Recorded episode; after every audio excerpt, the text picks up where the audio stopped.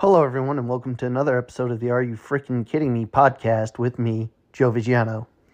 On this episode, I get to uh, talk a little bit about the uh, Major League Baseball awards that uh, were just recently uh, handed out, and uh, we'll uh, go into a little bit of a, a look into that.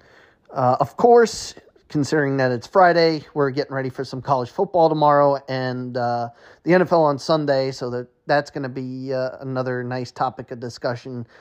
And I also revisit my uh, early season or preseason picks for uh, who was going to make the playoffs and see where I'm going right and mostly where I'm going wrong because I don't think there's uh, much uh, that's looking very promising for me at this point. And of course, I'll look into uh, Joe Burrow and what that means for uh, the Cincinnati Bengals. And finally, I will talk about the uh, Michigan Wolverines and what they decided to do about Jim Harbaugh and his suspension. Stick around. This is going to be a, uh, loaded episode of the Are You Freaking Kidding Me podcast. So let's get started first off talking about the uh, Major League Baseball awards that were uh, given out. Uh, for the American League, the MVP was Shohei Ohtani, Cy Young, Gerrit Cole. Manager of the Year was Brandon Hyde. Rookie of the Year, Gunnar Henderson. Um, I'm not really going to go into uh, each position in terms of golden Gold Glove and uh, Silver Slugger award, but uh, for golden for one of the gold gloves it was uh, shortstop anthony volpe who of course plays for the new york yankees so uh, that is why i felt the need to bring that one up. Um, the lone bright spots in terms of the yankees in term in the uh, awards categories were uh, like i said gerrit cole as american league cy young winner and then yeah anthony volpe who uh, received gold glove at shortstop Speaking of Silver Slugger, uh, this is the first time since 2018 that a Yankee was not named uh, Silver Slugger. Uh, the uh, third time in uh, the last 23 years that the Yankees have not had a uh, person named to the Silver Slugger Award. So this is a an awkward year for the Yankees, and as mentioned multiple times by many metrics. This was a terrible year for the Yankees, and uh, the lone bright spots being Gerrit Cole and Anthony Volpe in terms of the awards. But that's about it. As far as the uh, other other awards uh, and how I feel about the naming of each award, Shohei Ohtani, uh, frankly, he deserved to be the MVP this year. Um, again, it's hard to grade him compared to other players, especially because he can do two things that uh, is something that most players can't do. He hits, obviously, and he pitches. Um, most uh, everybody else in the American League uh, and now in the major leagues in general, uh, they stick to their position. They may field it well, they may hit well, uh, but they can't do that plus pitch at uh, all star levels like uh, Shohei Ohtani does. So that that means that uh, grading is on a curve for everybody else. Um, this this year, though, Ohtani certainly deserved to be the MVP and, and was rightfully named as such. Uh, as far as Cy Young awards, Gerrit Cole, uh, yeah, like I said, he was the lone bright spot for the Yankees all year, uh, and he was dominant all season. He you know, he had 15 wins and four losses this year. Uh, and if he had a lineup that was worth a damn, he probably would have gotten 20 wins this year. He was that good of a pitcher. And uh, the Yankees wasted the uh, effort of Gerrit Cole this year by doing absolutely nothing throughout the course of the regular season. Uh, unfortunately for the Yankees in that sense, but uh, Gerrit Cole put together a fine year. Uh, he certainly cemented himself as an ace as he pitched like an ace for the first time since being brought into uh, pinstripes. And again, the Yankees wasted it by not doing anything else outside of the Gerrit Cole uh, pitching rotation spot. As far as manager of the year, you could have gone multiple ways with this, but uh, honestly, yeah, Brandon Hyde certainly deserved it. He brought uh, Baltimore pretty much from nowhere last year, uh, and this year he continued uh, that resurgence of Baltimore uh, as they made a uh, made things interesting last year in the second half of the year, and then this year they pretty much led the American League East from. Uh, I can't really say from start to finish because of how great of a start Tampa Bay had, but uh, they uh, they stayed steady the whole year. Baltimore was steady the whole year. They didn't have this just hot streak early on or hot streak midseason. They were consistent. They played well from uh, start to finish, and then uh, they caught up to Tampa Bay as they started to flounder uh, down the stretch, and then uh, overcame their uh, their hot start and, and won the American League East. And one of the players that uh, that pieced them to that was Rookie of the Year Gunnar Henderson. so yeah, uh, again, you could have gone multiple directions with this, but I don't think uh, Gunnar Henderson was the wrong call here. Uh, not really much of an argument from my side on that. Uh, he certainly deserved it, and uh, he rightfully is the American League Rookie of the Year. As far as the uh, National League Award winners, uh, MVP was Ronald Acuna Jr. Um, Cy Young, Blake Snell, Manager of the Year was Skip Schumaker, and Rookie of the Year was Corbin Carroll. As far as how I felt about uh, the award winners here, uh, really there is absolutely no argument as far as Ronald Acuna Jr. When you put together a year like he had, where he had over 40 home runs and over 70 stolen bases, there's not a player in this league that has put up that kind of stats. Uh, you know, just incredible the kind of year that he had. It it, it was pretty much an his, a historic year for Ronald Acuna Jr. and he certainly deserved to be uh, named the National League MVP, to which he was named. Um, as far as the Cy Young Award winner Blake Snell, he was uh, once again consistent. He had an incredible season, winning his second uh, Cy Young Award, and of course, uh, winning his first in the National League. Uh, his previous Cy Young was when he was a member of the Rays in the American League. Uh, he certainly uh, deserved the Cy Young Award, and once again, much like I said about Gerrit Cole, it was a uh, a great year for Blake Snell on a bad team. And uh, the one the one bright spot that the Padres had was uh, Blake Snell, and that's exactly what uh, what happened there. Uh, as far as manager of the year, Skip Schumaker of the Miami Marlins. Uh, the Marlins put together an incredible year. They uh, exceeded expectations, and part of that, of course, is because of Skip Schumaker being the manager. And when you lead a team to the playoffs, that was an unexpected playoff berth, that's exactly what happens. You get uh, manager of the year for that. As far as rookie of the year is concerned, Corbin Carroll, uh, he had an incredible season, but he, he, took his game to a different level when it came to uh, came time for the playoffs, and uh, he showed that he's not only just a good ball player, he's a clutch performer. Uh, not a bad resume to have in your rookie year, and uh, Corbin Carroll had quite quite a season, and I'm looking forward to see what to seeing what he does in uh, the future years. As far as the uh, the Mets, was did they get any representation in any awards? Well, yeah, they did. Uh, Francisco Lindor was uh, named Silver Slugger uh, at the shortstop position, so uh, there's the one bright spot for the Mets when it comes to awards uh, but outside of that, they did not have anything else to really celebrate or cheer about in, uh, in the awards uh, time frame.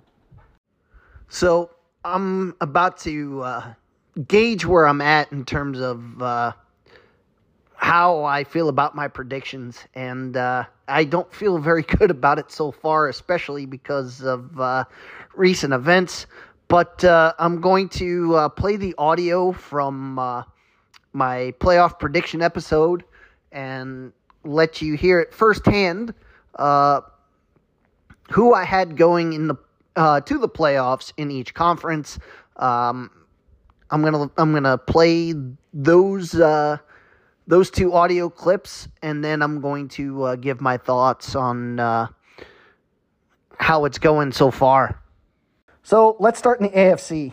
So as I mentioned before, the Bills were the number one seed, the Chiefs the number two, the Bengals number three, number four seed were the Jaguars, five the Chargers, six the Steelers, and seven the New York Jets. So uh, let's recap where I had the uh, NFC seeds. Number one, the 49ers. Number two, the Eagles. Number three, the Detroit Lions. Number four, the Atlanta Falcons. Number five, the Giants. Six, the Dallas Cowboys. And number seven, the Minnesota Vikings. So basically, what you hear there right now is that uh, the AFC is all sorts of wrong. Uh, one, the Buffalo Bills aren't even in uh, the playoff a playoff spot at this point. Uh, they have been struggling it quite quite a bit.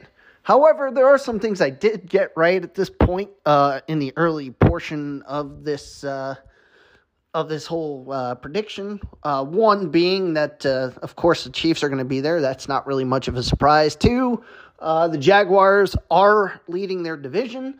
Um, so that's that's two things that I've gotten right so far. Three, uh, the Steelers being in a playoff spot. I've gotten that one right as well.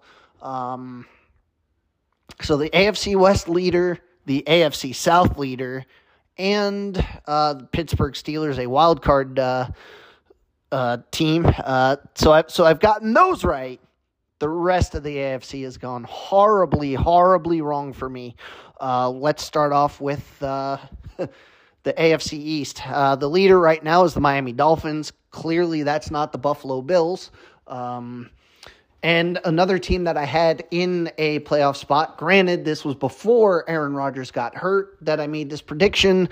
And had I known that Aaron Rodgers was not going to play for most of the year, that certainly would have affected uh, where I would have put the New York Jets. I certainly would not have put them in the playoff spot. And even with Aaron Rodgers on the team, I had them as a seven seed. So they were still barely making the playoffs with Aaron Rodgers starting every single game this year. So uh, I don't really feel terrible about that prediction that they have fallen off with, uh, of course, Zach Wilson leading the team at uh, quarterback right now. Uh, but it is what it is. As far as surprises, one, the Cleveland Browns being in the playoff spot. Uh, two, uh, the Cincinnati Bengals not being in a playoff spot at this point, being the odd man out of the AFC North teams. Um, granted, I'm going to get into that a little bit more later when uh, when talking about uh, Joe Burrow and his injury uh, that he suffered last night against the uh, Baltimore Ravens, a game that the Ravens won 34 to 20. And then one team that nobody expected to be here, uh, the Houston Texans, holding down the uh, seven seed right now in the AFC. Now, the NFC looks a lot better for me. Uh, let's see uh, the teams that I've gotten right so far on that. Uh, one, the N- NFC East leader, uh, Philadelphia Eagles. have them right on the money there. The A- the NFC North leader, the Detroit Lions. I've been spot on with that one. The NFC West leader, the San Francisco 49ers spot on with that one as well. Um, again, the Eagles and 49ers, those were going to be easy to predict. I think just about anybody would have gotten that one. I'm not going to pat myself on the back on that one. However, I am going to pat myself on the back on the uh, Detroit Lions uh, pick so far. Granted, there's still plenty of football left to be played. A lot of things can change over the next uh, seven games, six or seven games. So I'm not going to be taking a victory lap just yet by saying, hey, uh, the Detroit Lions are uh, midseason NFC uh, NFC North champions. Uh, again, there's plenty plenty of football still to be played and plenty that can change over that time frame.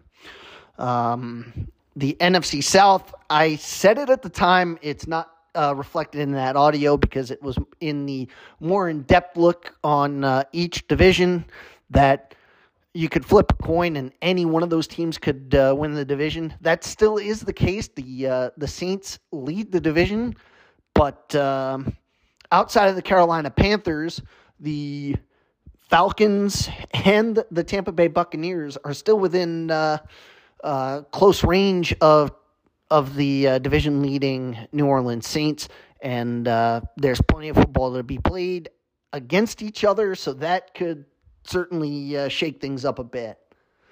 As far as the wild card teams, I was spot on with the Cowboys.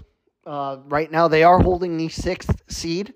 I was spot on right now with the Minnesota Vikings, although the way that the Vikings have gotten to the number seven seed is a, a bit unorthodox, especially when you're talking about uh, the fact that uh, Kirk Cousins is out for the year and uh, they started the season 0 3. Where I was drastically wrong, drastically wrong, is of course the New York Giants. Not only are they not in the in a playoff spot, they're not even uh, in contention for a playoff spot. As a matter of fact, they're closer to having uh, one of the top picks in the NFL draft than they are to a playoff spot. And uh, based on the amount of injuries that they've had and how poorly they've been playing, uh, they are certainly not going to be uh, clawing their way back to a uh, any sort of spot in the playoffs, and that doesn't surprise me that much that the Seahawks are the team that uh, is in their in, in their place in uh, in my prediction. Um, the Seahawks were a playoff team last year, and I, and I thought this year they would be on the outside looking in, but not by much. So them being in a playoff spot is not really a shocker to me. Uh, good on them, and at least I'm not totally far off on uh, on who I had in playoff spots in the NFC. Uh, where I am going to be honest with you, where I'm way off is the Super Bowl prediction as I had the Cincinnati Bengals beating the San Francisco 49ers. One of those two teams is still a possibility that being the San Francisco 49ers. The other, based on uh, the injury that happened last night uh, to Joe Burrow, uh, for those that haven't heard, Joe Burrow uh, tore a ligament in his wrist and he is done for the year. And the Cincinnati Bengals rely very heavily on uh, Joe Burrow to be successful. And with him being out for the year, um, with them being a five and five team on top of that, this is uh, going to be a tailspin for them, and, and it's going to be a, a, rough go for them for the rest of the year. Uh, just really a r- really tough break for Joe Burrow and for the Cincinnati Bengals. Uh, unfortunately, uh, their season is done, and, and I don't really see how they stay in this race with the rest of the AFC North being as good as it is. Uh, it's going to be a dogfight to the end for the rest of the AFC North teams, and plenty can change over the next uh, two months. But uh, one thing I will say that I feel pretty confident in is that uh, I am reassessing my pick for the Super Bowl. Uh, I I have to at this point. I I thought that uh, with Joe Burrow uh, being in the lineup, that the Bengals had a good shot of getting there. Uh, but with Joe Burrow out of the lineup, they don't have a shot of getting there. So just a tough break for, for the Bengals. Now that I got uh, my embarrassment out of the way uh, and took myself to task on uh, my playoff predictions, uh, let's get into the actual uh, games that are going on this weekend. starting with the NFL, since I'm already on the topic. Um, and again, we're going to start with the New York teams because again, I'm centered more towards the New York teams than uh, than the other ones. But there are some big games that are going on this weekend, and I'm looking forward to talking about each of those games. Um, there are two big division matchups for uh, for the New York teams. Uh, one being uh, the Giants going down to Washington D.C. to take on the Commanders. Um, talk about another toilet bowl type of game. Uh, the last time these two played up in New in New Jersey, the Yankee, uh, the Giants, the Giants uh, won that game uh, fourteen to seven. Now, since that game, the Giants and the Commanders are uh, tra- uh, are going in opposite directions. The Commanders have been playing better football as of late. The Giants have been playing some of their worst football all year. Uh, also, since that game, Tyrod Taylor went down with injury. J- Daniel Jones came back and then went down again with an injury. So the Giants are going in there once again with uh, Tommy DeVito as quarterback, and that is not uh, a great thing considering he has not really thrown uh, the eyes out of the ball. Uh, part of that, of course, is play calling. They're uh, being extra conservative because uh, they don't want him to make mistakes that could cost them games. Even though the uh, Giants are generally out of games within the first five minutes of uh, the game lately. as far as the Commanders are concerned, yeah, they, they lost to the Giants. They bounced back by playing some some good games at least offensively, uh, playing a close game to the Eagles, playing a close game to the Seahawks, and beating the New England Patriots. So, uh, again, the trajectory of these two teams have gone in opposite directions uh, since that game. Uh, the Giants uh, I already talked about the injuries, but uh, let's talk about the games that they played since then.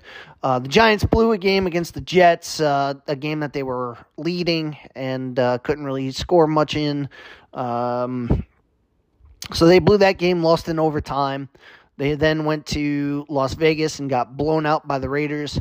They went. They then went to Dallas and got blown out by the Cowboys.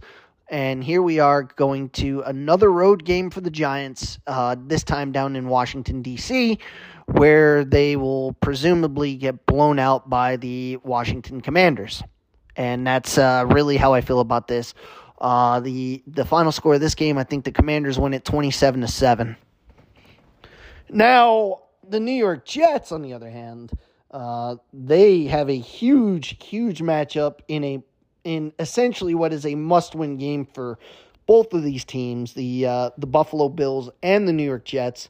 And of course, the Buffalo Bills are the home team for this one, as the Jets uh, faced off against the Bills in Week One of the season, beating them uh, as Aaron Rodgers went down with an injury on the first uh, four plays of that game. Um, the Jets in this one and the Bills are coming in uh, with very similar, uh, very similar types of games that, that happened to them uh, this past week. The Jets losing a game that they should have won against the uh, the Raiders, and the Bills losing a game they should have won against the Broncos. Um, now, with these two teams, offense has been the problem. That's been the main uh, issue for both of these teams. Josh Allen has not been playing up to uh, the level that he's been expected to play at, and uh, it certainly is affecting the Bills in terms of their uh, performance on the field. The Jets have never really gotten uh, to take flight, so to speak. Uh, yes, you didn't. If you didn't notice, that was a play on words. Um, with Zach Wilson, uh, he has continuously struggled, especially in the red zone. The Jets cannot seem to push the ball across the goal line and score touchdowns. Uh, they've been settling for a lot of field goals in the red zone, and that has certainly been affecting their ability to uh, to win games. Now, what happens in this game? This this is going to be a tough one. This is a tough one for the Jets. The Jets historically have not played well up in Orchard Park. Uh, the Bills generally do play well in Orchard Park. Um, I'm not, uh, I don't know. I, I really don't know. This game could go either way. I'm giving the slight edge to uh, the Bills, even though they're in complete, utter chaos right now, uh, only because they have the better quarterback. If uh, if it was anybody other than, than Zach Wilson, somebody a little bit more sta- uh, stable than Zach Wilson, I, I would be picking the Jets. But I, but I think the Bills win this game, uh, and I think they win it 21 to 17.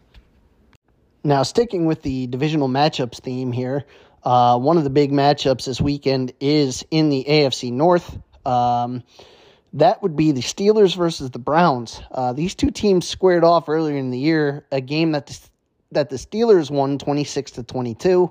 Uh, this time the Browns are home, and lately the dog pound has been uh, an interesting place to play for the Steelers.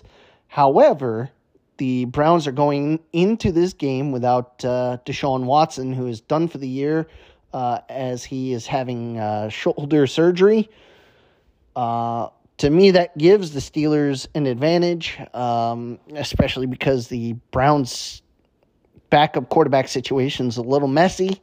Uh, and when you're talking about a team that uh, is going to be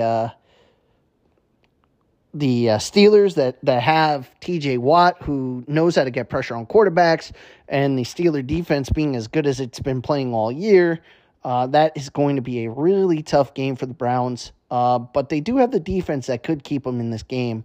Uh, again, I'm not sure really what direction to go here, especially because, again, with Deshaun Watson out, but the game being in Cleveland, uh, that it's it's a tough one to predict.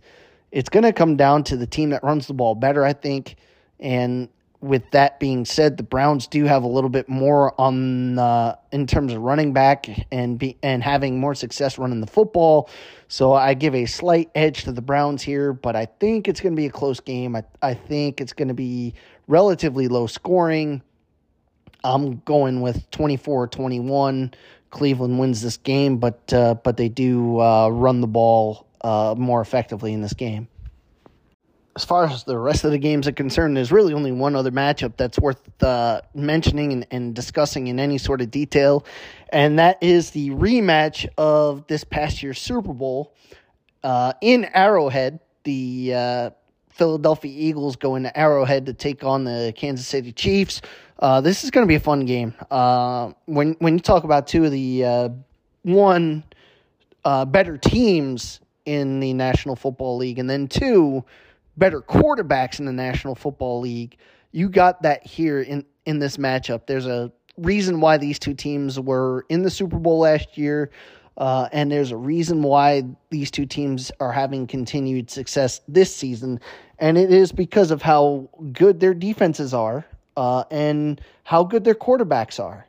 Um, the Chiefs' defense has been uh, really good this year. Uh, the Eagles, once again, picking up where they left off defensively uh, from last year. They are just completely dominating opponents on the defensive side of the ball.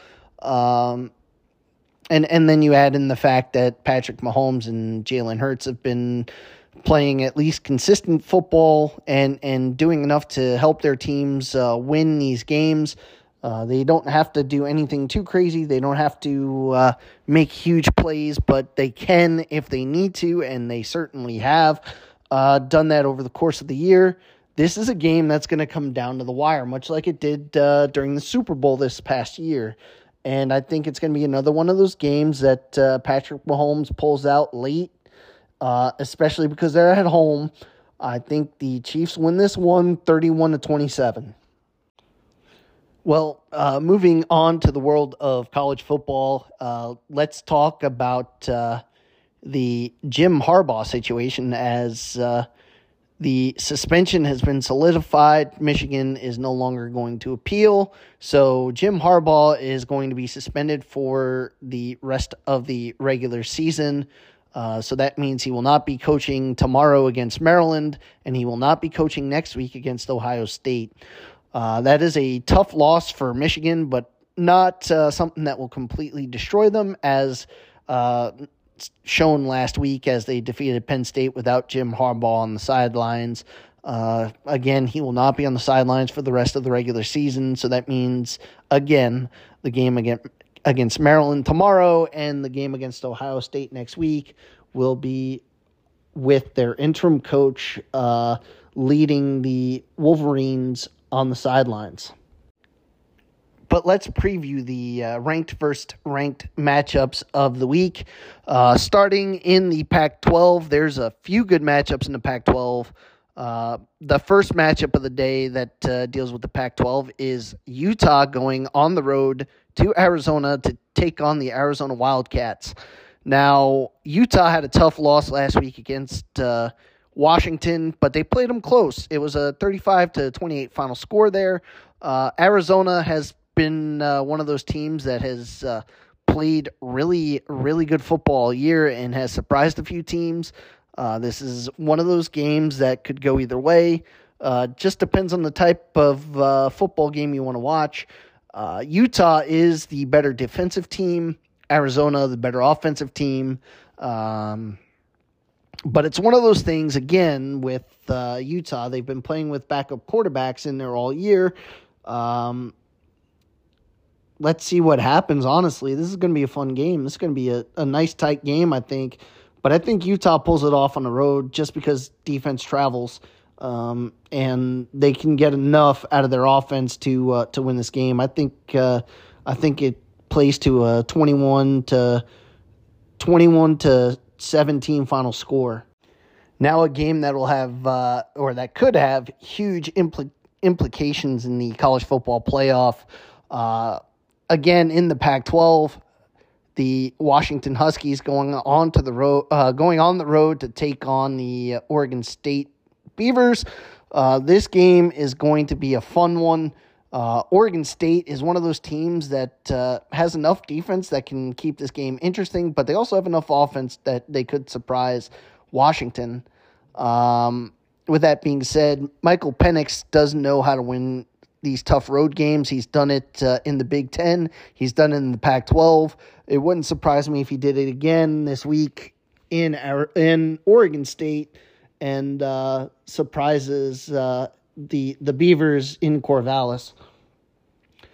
But again, this is a huge game, and uh, for Washington, every game is a must-win game because if they slip up just once, their season in terms of uh, the college football uh, playoff is over.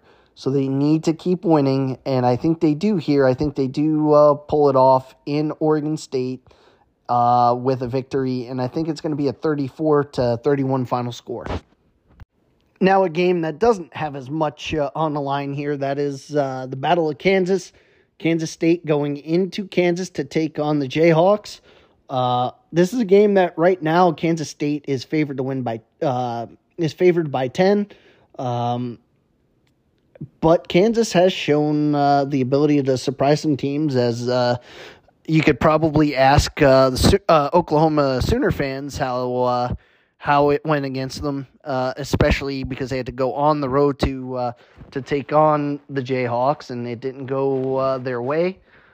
Kansas could again pull off an upset. It's one of those games that anything can happen. It's a rivalry between two teams in the same state, and it's a home game for for Kansas. Kansas State obviously has been dominating this rivalry for uh, a long while. Um, honestly, I just I don't see I don't see Kansas State losing this game.